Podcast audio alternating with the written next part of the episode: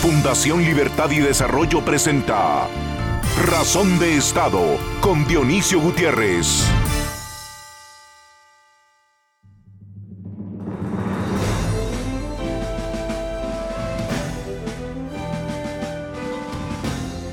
Fundación Libertad y Desarrollo realizó el quinto encuentro ciudadano, Centroamérica, amenazas y oportunidades compartidas, un destino común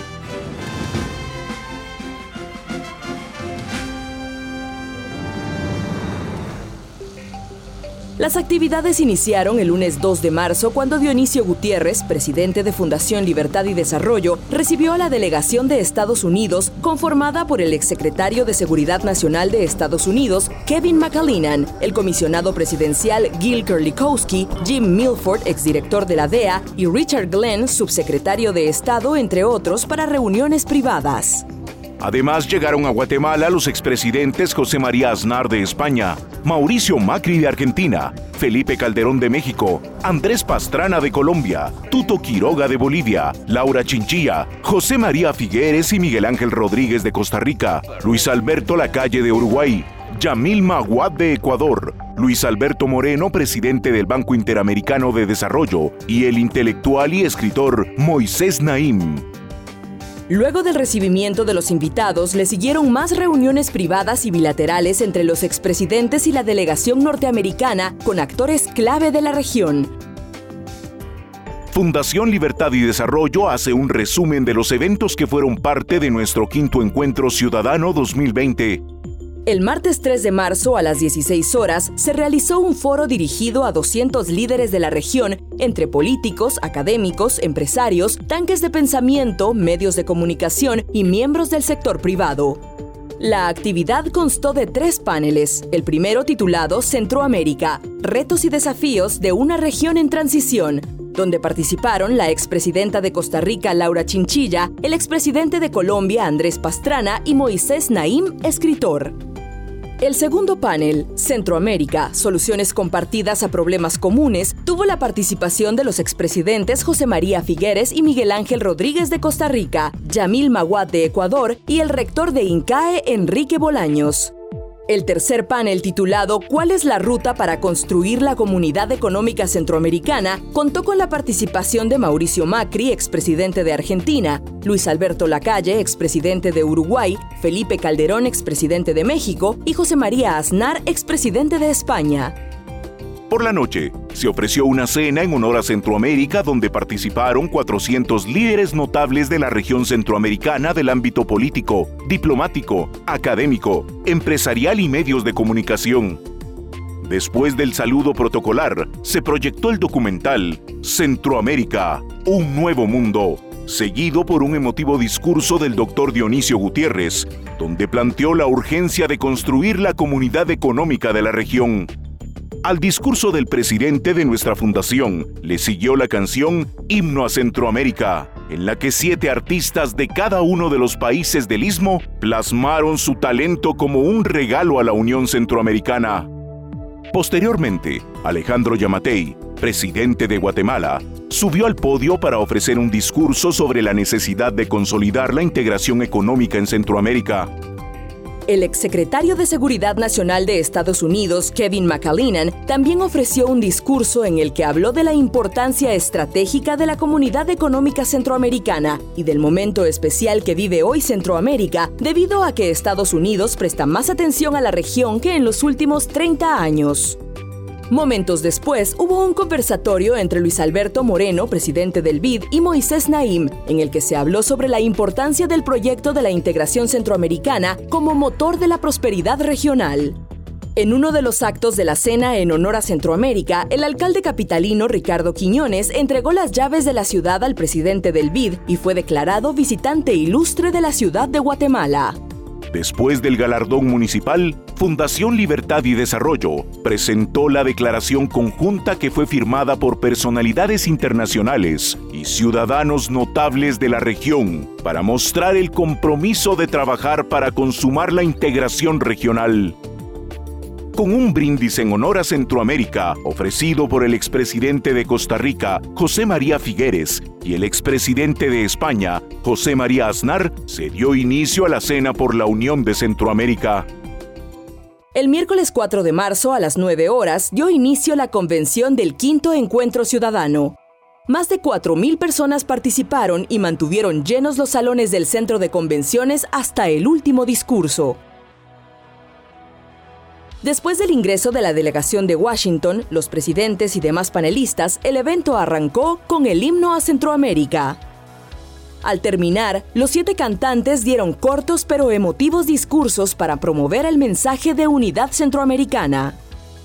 Dionisio Gutiérrez ofreció su discurso en el cual enfatizó la necesidad de tener un modelo de desarrollo en la región basado en tres ejes el institucional, donde predomine el respeto al Estado de Derecho, el de respeto a la libertad individual, la propiedad privada y la confianza de los inversionistas, y otro indispensable, relacionado con la integración económica. Posteriormente se desarrolló el primer panel titulado Centroamérica, Dramas y Oportunidades, Desafíos y Soluciones. Fue moderado por Moisés Naim, los panelistas fueron Luis Alberto Lacalle, expresidente de Uruguay, Yamil Maguad, expresidente de Ecuador, Miguel Ángel Rodríguez, expresidente de Costa Rica, Mauricio Macri, expresidente de Argentina, y Luis Alberto Moreno, presidente del BID. En las intervenciones, los expresidentes insistieron sobre los profundos dramas que enfrenta la región y la manera en que la integración es una oportunidad para nuestros países. Al concluir el panel, se proyectó un video con un mensaje del secretario general de la Organización de Estados Americanos, Luis Almagro, quien expresó sus disculpas por no asistir al encuentro y afirmó su apoyo incondicional al proyecto de integración económica de Centroamérica, así como de la necesidad urgente de su implementación. El segundo panel se tituló Centroamérica, una amenaza a la seguridad hemisférica y fue moderado por el expresidente de Bolivia y actual candidato presidencial Tuto Quiroga. Contó con la participación de Richard Glenn, subsecretario de Antinarcóticos en el Departamento de Estado de Estados Unidos, Kevin McAleenan, exsecretario de Seguridad Nacional, Jim Milford, exdirector de la DEA, Richard Kerlikowski, excomisionado de la Oficina de Aduanas y Protección Fronteriza de los Estados Unidos, y Larry Holyfield, exdirector regional de la DEA para Centroamérica, México y Colombia. En el panel se abordó el flagelo del narcotráfico y las oportunidades que existen para enfrentarlo desde una región unida, e insistieron sobre el compromiso que debe haber por parte de Estados Unidos para hacer frente a estos desafíos. El último panel se tituló ¿Por qué se debe construir la Comunidad Económica Centroamericana? y fue moderado por el expresidente de Costa Rica, José María Figueres. Formaron parte de la discusión los presidentes José María Aznar de España, Andrés Pastrana de Colombia, Felipe Calderón de México, Laura Chinchilla de Costa Rica y Enrique Bolaños, rector de INCAE. Se hizo énfasis en la urgencia de echar a andar la integración y se mencionó la necesidad de que Estados Unidos impulse un plan Centroamérica similar al exitoso Plan Colombia. Al terminar el panel, subió el presidente de Guatemala, Alejandro Yamatei, quien pronunció un enérgico discurso e hizo un llamado a hacer la Unión Centroamericana una realidad. Al concluir el discurso del mandatario, se dio lectura a la declaración conjunta que fue firmada por personalidades internacionales y ciudadanos notables de la región, mostrando el compromiso de trabajar para consumar la integración regional. Con la lectura de la declaración de propósitos, quedó grabada la imagen de las relevantes personalidades que fueron parte del quinto encuentro ciudadano de Fundación Libertad y Desarrollo.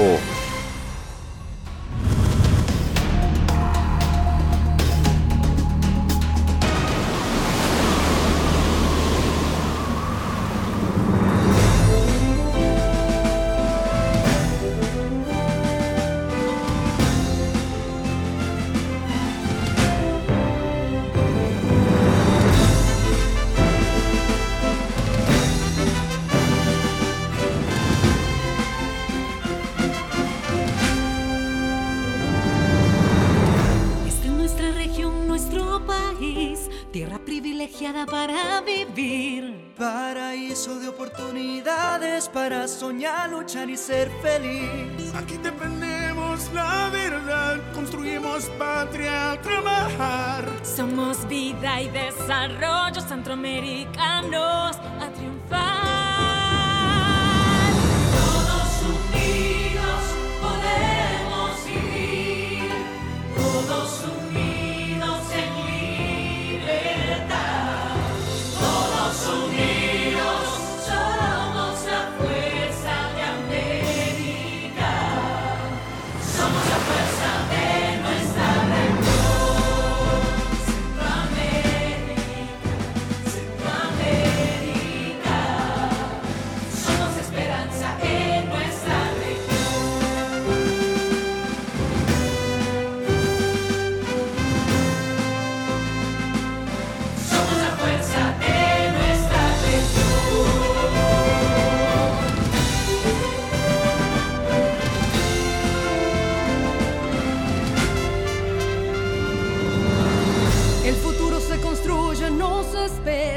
Trabajamos con esfuerzo y sin fronteras. Defendemos juntos nuestras banderas porque son la fuerza de nuestra historia. Somos la región de los colores, de los paisajes y los sabores. Que fortalecen nuestra riqueza cultural y natural.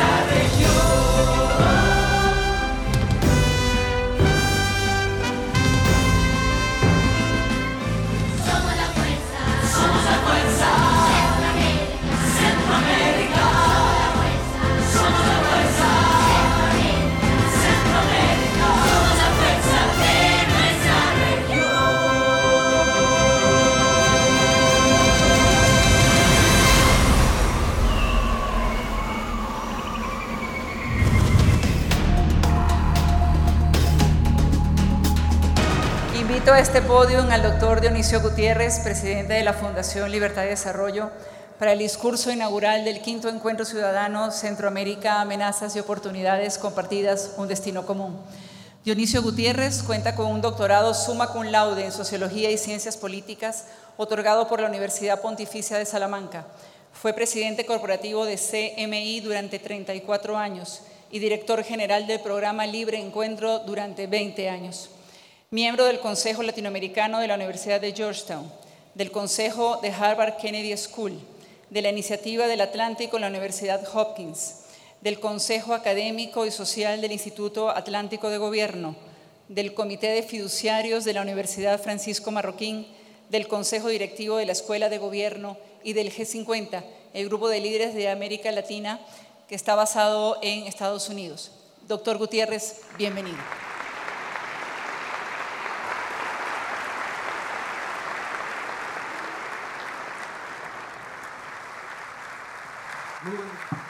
Yo cada vez que me invitan a estos eventos, y normalmente vengo, y, veo esas sillas, me trae unos recuerdos fuertes porque las usamos los últimos 10 años en libre encuentro. Pues empezamos, señores presidentes y vicepresidentes de Iberoamérica, señor presidente del BID, señores alcaldes de las capitales de Centroamérica, autoridades de los gobiernos y otros poderes del Estado, de la región y de Estados Unidos, amigos embajadores, amigos de las agencias de seguridad de Estados Unidos, personalidades y amigos que nos visitan de 14 países, hermanos centroamericanos, señoras y señores. Si la historia se debe entender como el relato del progreso de la humanidad, Centroamérica, esta pequeña región en la mitad del continente americano, da cuentas de un pasado fuerte y turbulento, pero tiene un gran futuro. No somos parte del sur y mucho menos del norte. Nuestros índices y problemas sociopolíticos nos definen como una de las regiones más atrasadas, pobres y violentas del planeta. Esto explica por qué algunos de los presidentes de la región habían confirmado su presencia para estar hoy con nosotros, pero las crisis de los últimos días en sus países les obligaron a cancelar su viaje a Guatemala. Me pidieron que en su nombre ofrezca sus disculpas. Los centroamericanos somos gente valiente, hemos aprendido a resistir y vamos a triunfar. Panameños, ticos, nicas, catrachos, guanacos, chapines, palabras que en otras latitudes quieren decir otras cosas. En nuestra región significan hermandad, pura vida, voluntad y alegría. Somos gente con fuerza. Los centroamericanos sabemos de nuestra historia, sus dramas y sus números. Sabemos de la insolvencia moral y financiera de nuestros estados y a veces de la indiferencia de nuestras élites. Sabemos de la corrupción que nos avergüenza, de la pobreza que nos lastima, de la violencia que nos mata. Y sabemos también de la tristeza que nos embarga cuando se nos niega el futuro. En los últimos meses, discutiendo con economistas y expertos en temas de desarrollo, confirmamos lo que siempre hemos sabido.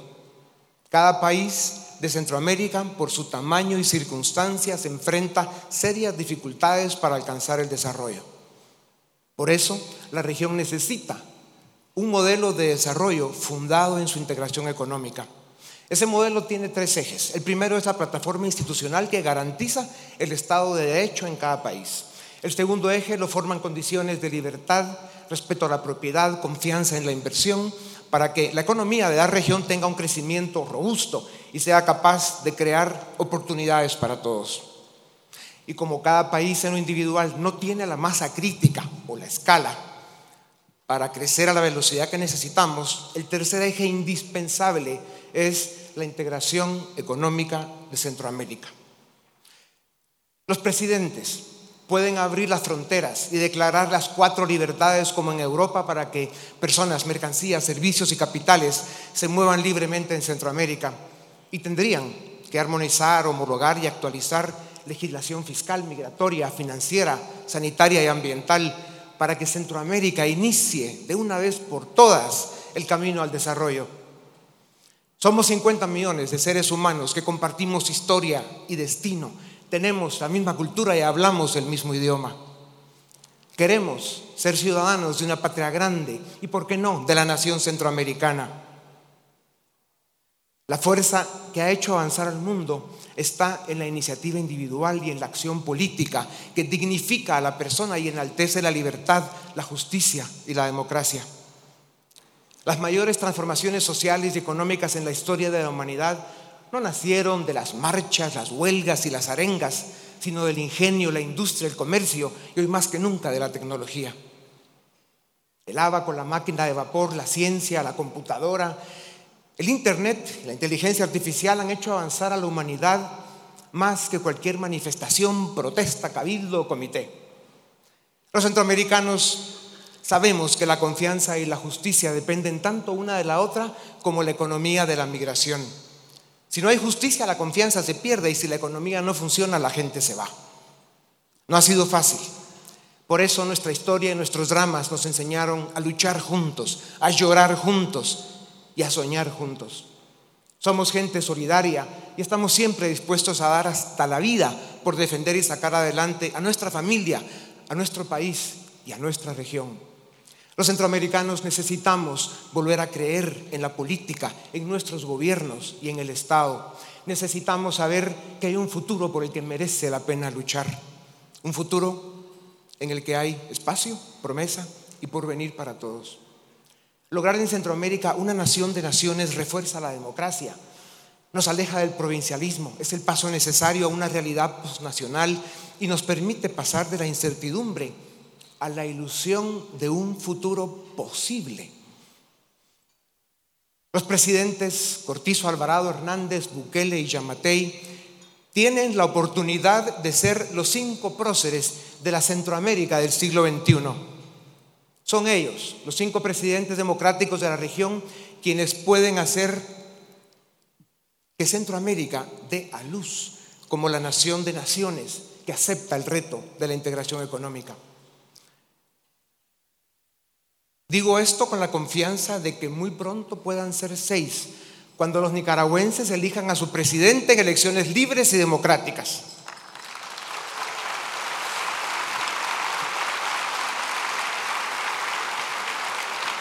La democracia no es perfecta, pero a estas alturas del siglo XXI las dictaduras pertenecen a la prehistoria.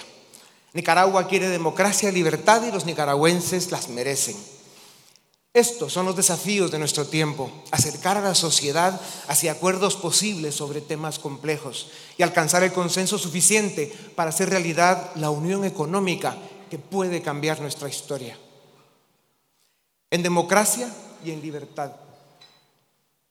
Europa es esa lejana geografía donde el público puesto en pie ovacionó la creación de una comunidad económica, la Unión Europea, el más ambicioso proyecto contemporáneo de la cultura de la libertad. Después de ser el escenario de dos guerras mundiales y múltiples conflictos durante el siglo XX, en 1993 se consolidó el experimento liberal más audaz y exitoso de los últimos dos siglos. Los europeos construyeron la unión económica y política más admirada del planeta. En los últimos 30 años, a pesar de cualquier cosa, Irlanda, España, Grecia y Portugal pasaron la frontera del desarrollo y se consolidaron como naciones del primer mundo. Uno de los presidentes que nos visita es protagonista de esa historia. Para Francia y Alemania, los países con más desarrollo en aquellos días y de los que muchos afirmaron que la Unión Europea les dañaría, como dicen de Costa Rica y Panamá en Centroamérica, la Unión Europea los consolidó como dos potencias mundiales. Y así, todos juntos hicieron de Europa la segunda economía más grande del planeta y la región con más desarrollo social y cultural del mundo. 2020 es el año en que la historia y el destino nos piden a los centroamericanos construir la región que queremos, la nación de naciones que merecemos. Declaremos la lección aprendida y seamos ejemplo de cambio y transformación. Seamos ciudadanos presentes, exijamos con responsabilidad, cumplamos obligaciones, trabajemos duro confiemos unos en otros, seamos optimistas y agradecidos y levantemos la bandera de la Unión Centroamericana. Qué privilegio ser protagonistas y testigos de la expansión más grande de prosperidad personal que puede ser realidad en una región que ha perdido tantos hijos por la violencia, la migración y la falta de oportunidades. Qué privilegio que sea en nuestra guardia y en nuestro tiempo. ¿A cuántas generaciones se ha presentado una oportunidad como esta? Si no somos los centroamericanos de hoy quienes lo intentamos, ¿quién? Y si no es ahora, ¿cuándo? Escuchemos la palabra del destino que nos pide que sea este el momento de inflexión y de cambio para pasar de la angustia a la esperanza, de la desilusión al optimismo. Enfrentemos el desafío de rescatar el futuro del centro de América no permitamos que sea el capricho del viento el que fije su curso. Somos nosotros quienes podemos hallar con éxito esta época de incertidumbre y encrucijadas para producir los momentos de nuestra historia, los instantes que la marquen y la definan. Viva Centroamérica. Muchas gracias.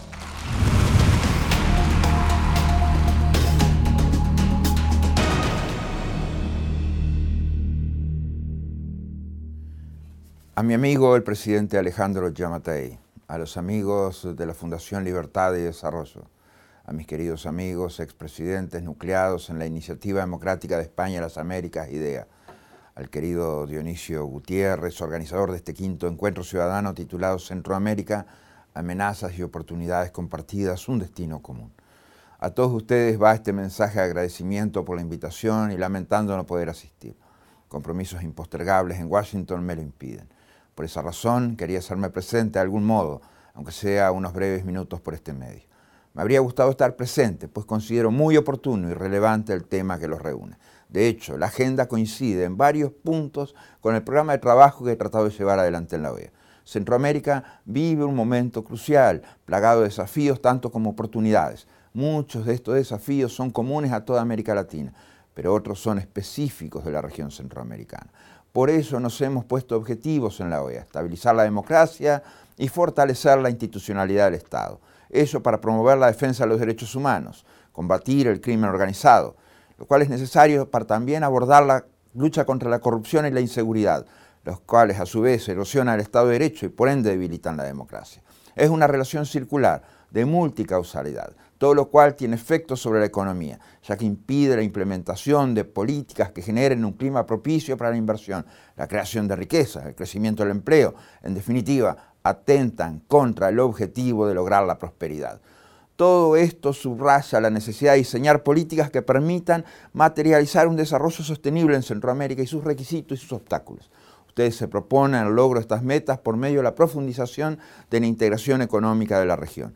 Me uno a dicha idea. El acuerdo de comercio centroamericano debe avanzar en dirección de más y mejor integración es una idea que aceleraría la inversión, profundizaría la transferencia tecnológica y la creación de una economía del conocimiento centroamericano, esencial para crecer en este siglo. Juntos somos más fuertes en América Latina, juntos somos más fuertes en Centroamérica. Considérenme parte de sus iniciativas. Desde aquí ya lo soy. Les dejo la propuesta de buscar mecanismos de coordinación para trabajar mancomunadamente en estas ideas. Me despido con un gran abrazo y un hasta muy pronto. Otra vez, muchas gracias.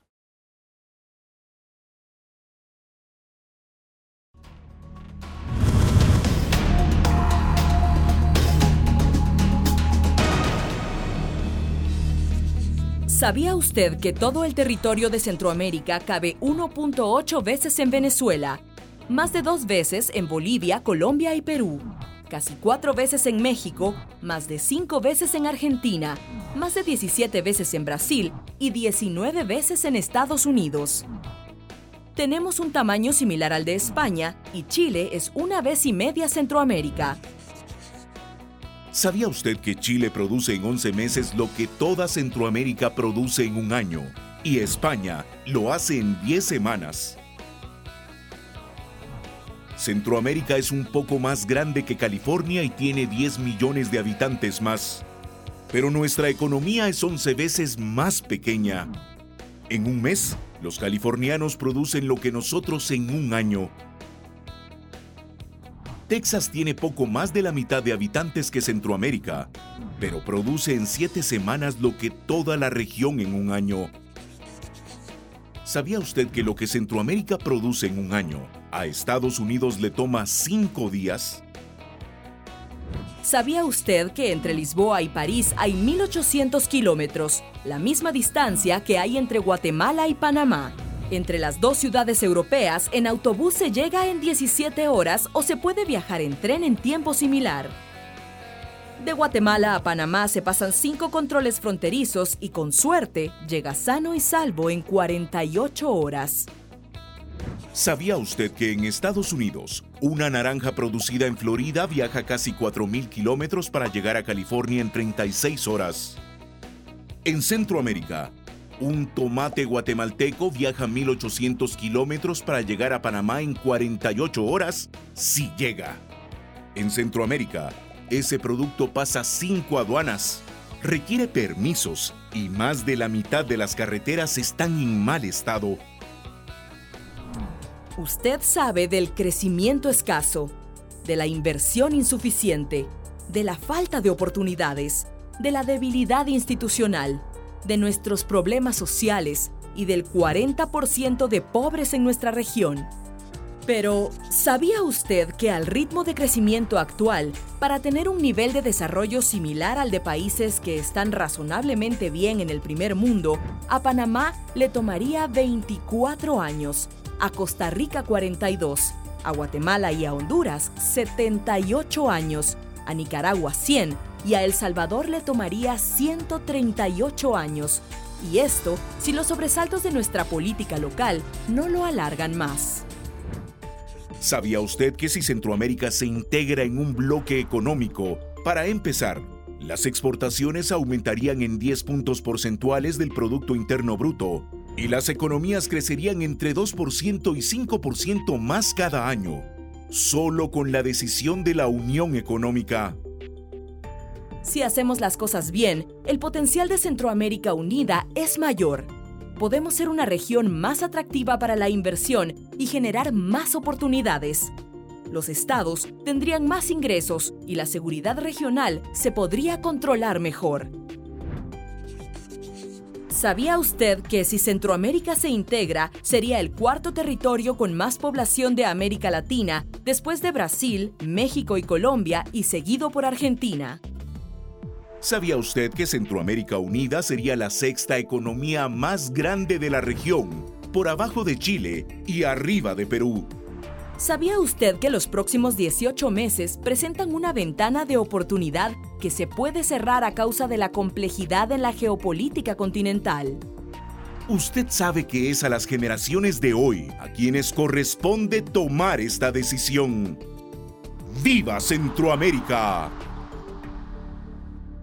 Vamos a dar paso al primer panel de esta mañana que lleva como nombre Centroamérica, Dramas y Oportunidades, Desafíos y Soluciones que será moderado por el doctor Moisés Naim.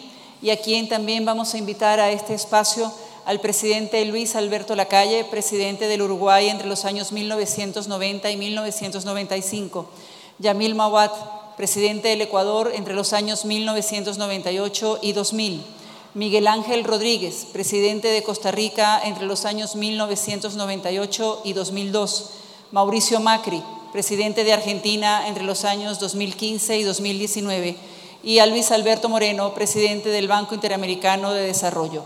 Bienvenidos, señores, al escenario.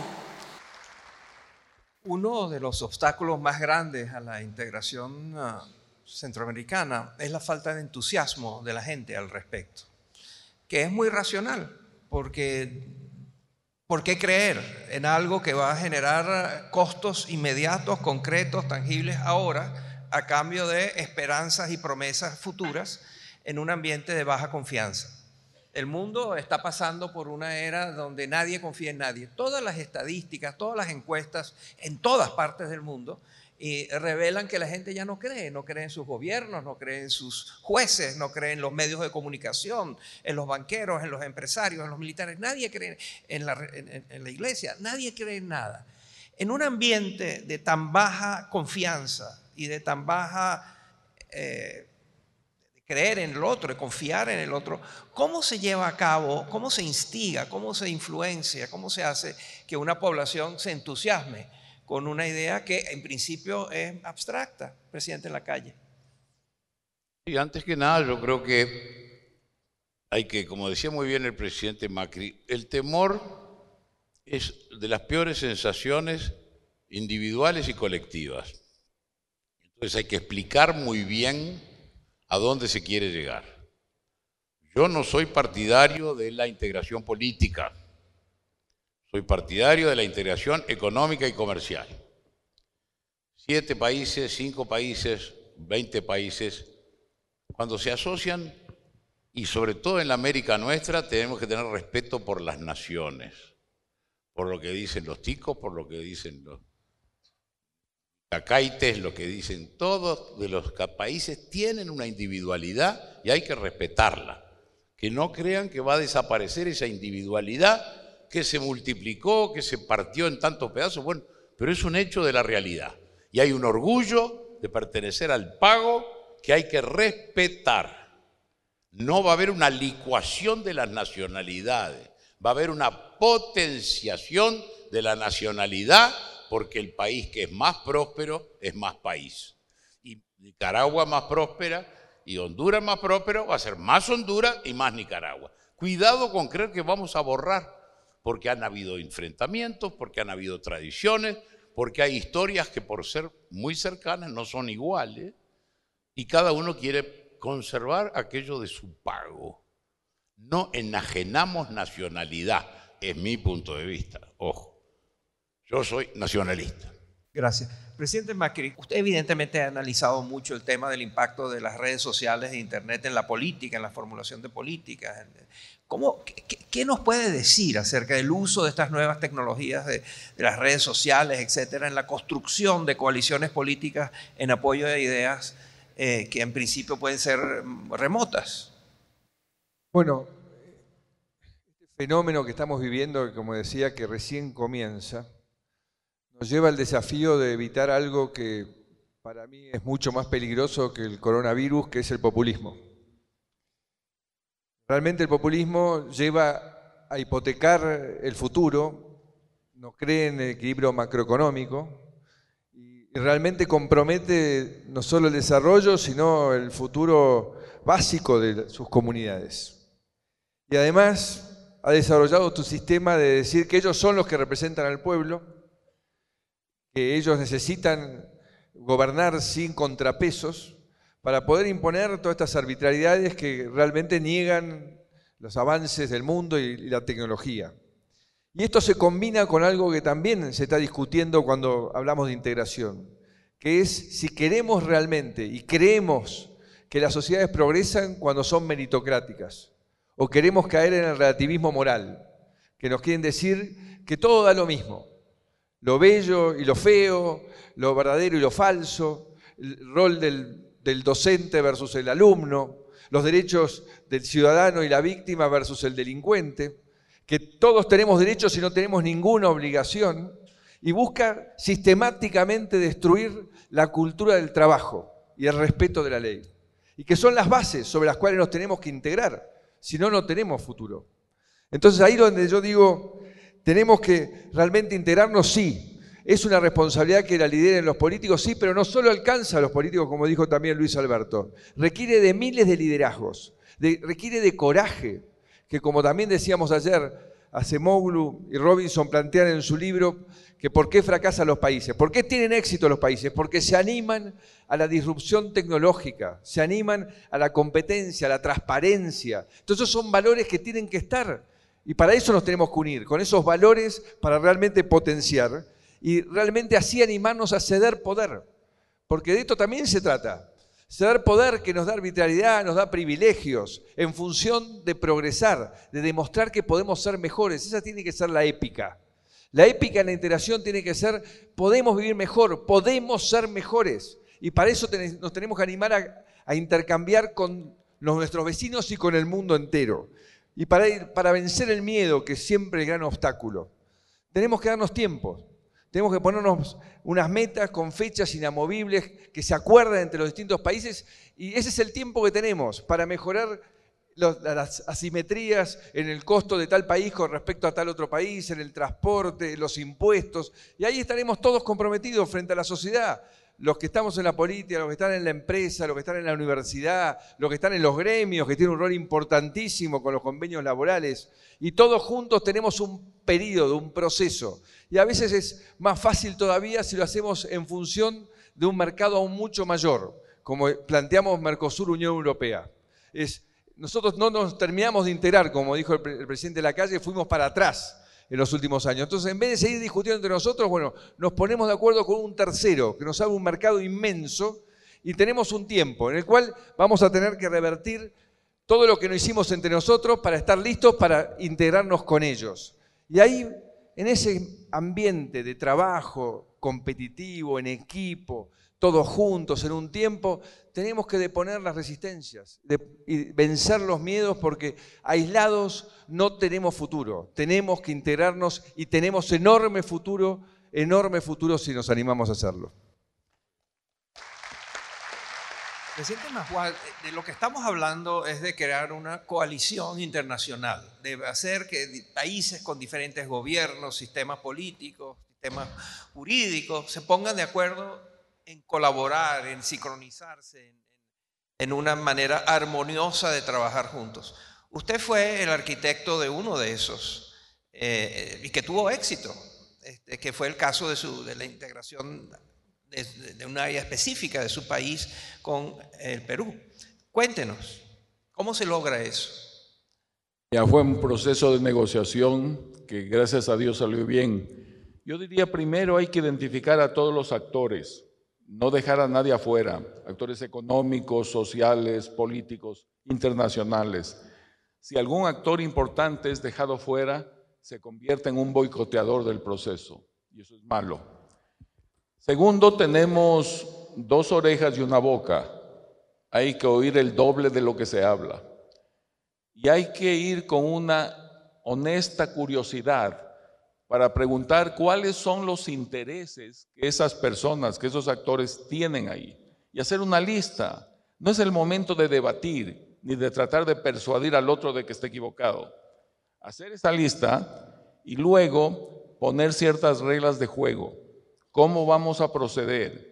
¿Cuáles normas vamos a aplicar? Y cumplirlas. Y luego también hay que soñar. Si lográramos ponernos de acuerdo, imaginémonos la rueda de prensa conjunta, el boletín de prensa, la entrevista en que le vamos a anunciar a nuestros países y al mundo lo que hemos conseguido. Pues fijándonos el objetivo final, a dónde vamos a llegar, podemos ir adecuando el proceso. Entonces hay que poner lo que yo llamo las tres patas de una buena negociación o de una buena política pública. La pata económica, que significa hacer los deberes de los datos, de las cifras, de lo que es necesario considerar. La pata social, que es el comportamiento de la gente. No se puede ir en contra de lo que la gente normalmente quiere conseguir.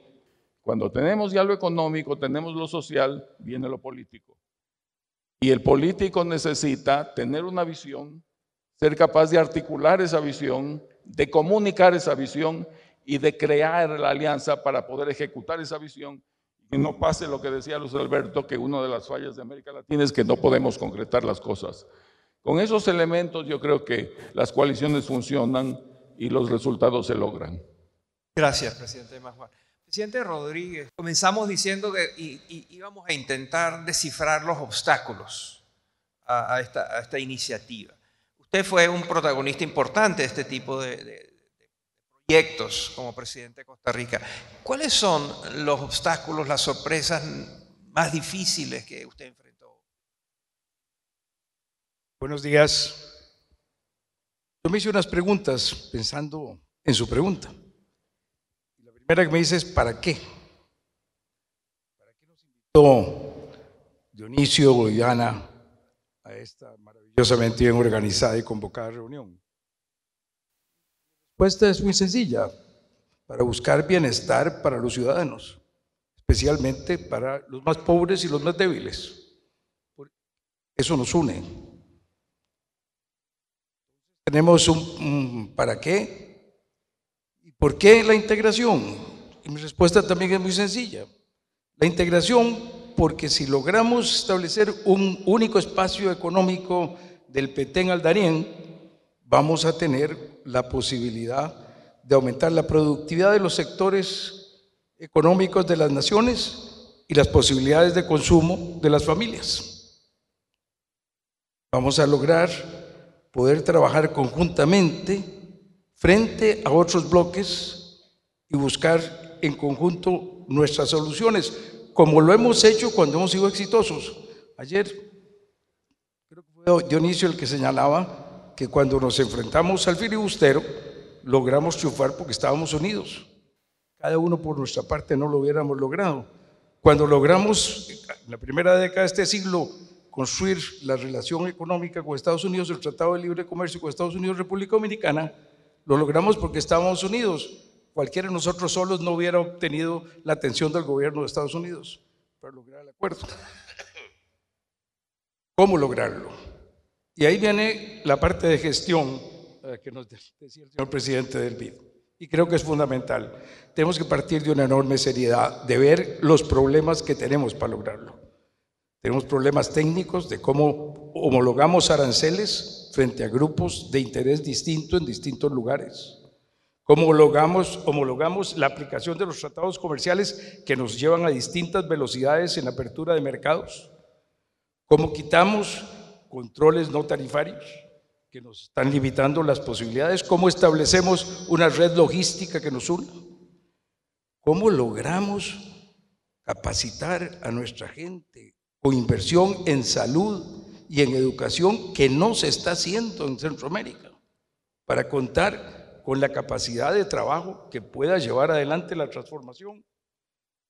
En el año 2001 yo hice una propuesta a los centroamericanos, mis colegas presidentes de aquel tiempo, de un plan de acción inmediata, llamaba yo, para algunas cosas. Y una de las cosas que hablaba era de la aceleración de la inversión en esos dos campos. Ahora, revisando las cifras ahora para esta reunión me encontré que siguen siendo tan bajas como hace 19 años muchos países. manera que tenemos tareas ahí muy importantes que hacer. Y, ese, el obstáculo que tenemos para eso, yo creo que nos lo dijo ayer el presidente Macri, es el miedo. El miedo del productor costarricense a los salarios más bajos en el Triángulo Norte. El miedo del trabajador del CA4 a la mayor productividad en Panamá o Costa Rica.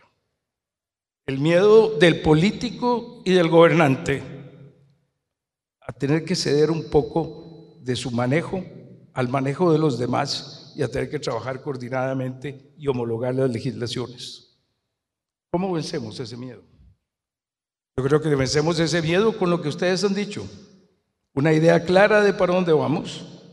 Saber que tenemos que ir gradualmente llegando a ese camino, pero tener muy claro el objetivo y trabajar mucho, como nos lo ha dicho don Luis Alberto, en la gestión, con seriedad, no simplemente con una declaración, sino cómo son los mecanismos que vamos a hacer para resolver esos problemas concretos, difíciles económicamente, por grupos de interés, por política, entrándole con seriedad a las cosas.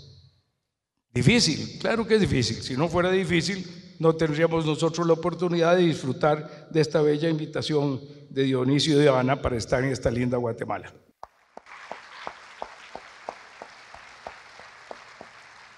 Presidente Moreno, comencé con usted y terminamos con usted porque se nos acabó el tiempo. Eh, de usted buscamos ideas concretas, prácticas. ¿Qué, qué dos o tres cosas se pueden hacer a corto plazo para avanzar, aunque sea en pasos iniciales, breves, pero concretos, en la dirección que nos ha marcado Dionisio y la que hemos oído aquí? ¿Qué se puede hacer de manera concreta? Pues esto, esto del virus a mí me ha hecho pensar mucho una serie de cosas. Resolver problemas como el de este virus requieren más multilateralismo y no menos, en línea con lo que decía el presidente Macri y aquí los presidentes, de la necesidad de la cooperación internacional. Pero ha desnudado una, una realidad muy interesante para mi gusto y es la enorme conectividad comercial que tiene, por ejemplo, el Asia, con, sobre todo con Norteamérica, pero también con el resto de nuestra región. En el mes de febrero, la carga en el puerto de Los Ángeles cayó un 25%. Lo que ha venido pasando, por ejemplo, con la cantidad de vuelos que se están eliminando, lo que eso significa como el sector turista, turístico, perdón, y en general el sector de servicios. El presidente Calderón conoce muy bien lo que pasó con las maquilas en México hace ya más de 20 años. En esa época había una enorme diferencia en los salarios promedios entre China y México. Lo cierto es que los salarios crecieron mucho más rápido en la China que en el resto de nuestros países, incluidos en Norteamérica. Y esta realidad, yo que abre una enorme oportunidad para esta región, sobre todo para pensar en que esas cadenas de valor van a tener que cambiar y poder entonces traer mucho más inversión del Asia para surtir el mercado de Norteamérica. Cuando uno mira con cuidado, por ejemplo, lo que pasa en el Acuerdo de Libre Comercio de Norteamérica eh, hoy en día, lo que hay es mucho comercio entre empresas en ciertos sectores, en el sector automotriz, en el, eh, algo en el sector de alimentos, en la parte, eh, como uno ve, por ejemplo, en Guadalajara, toda la parte eh, de pantallas de televisión, eh, refrigeradores, etc. Ahí es donde yo creo que es la gran oportunidad de Centroamérica. Es cómo meterse dentro de esas cadenas de valor. Y ese es un rol, como aquí decían todos los presidentes, los gobiernos tienen que hacer su parte, pero esto tiene que venir desde los empresarios. Entonces creo que para mí la gran reflexión de todo esto es ¿Cómo aprovechamos una crisis como la actual que va a tener enormes consecuencias sobre el crecimiento mundial para pensar cómo colocarnos en algo como esto y ver cómo integrarnos? Porque, por ejemplo, el 20% de los insumos en la producción norteamericana provienen de China. Y sin embargo, el comercio nuestro con China se limita básicamente a cinco productos básicos. El comercio nuestro con Estados Unidos es mucho más variado. Y creo que hay mucho para pensar en todo esto y requiere otra vez de ponernos entre todos, como decía el presidente Maguad, esto no, esta solución no la tiene uno, la tiene las sumas de todos los que hacemos parte de una sociedad y en cómo poder encarar estos retos. Esto no es fácil, pero me parece que todo lo que vemos hoy en día tenemos que actuar eh, menos con el estómago y más con la razón. Creo que todos ustedes estarán de acuerdo conmigo que esta fue una manera sensacional, interesante, motivadora de comenzar una conversación importante sobre un tema crucial para todos ustedes, vuestras familias, vuestras empresas, vuestros países. Por favor, acompáñenme en darles un gran abrazo a estos maravillosos palenques. Razón de Estado con Dionisio Gutiérrez es una producción de Fundación Libertad y Desarrollo.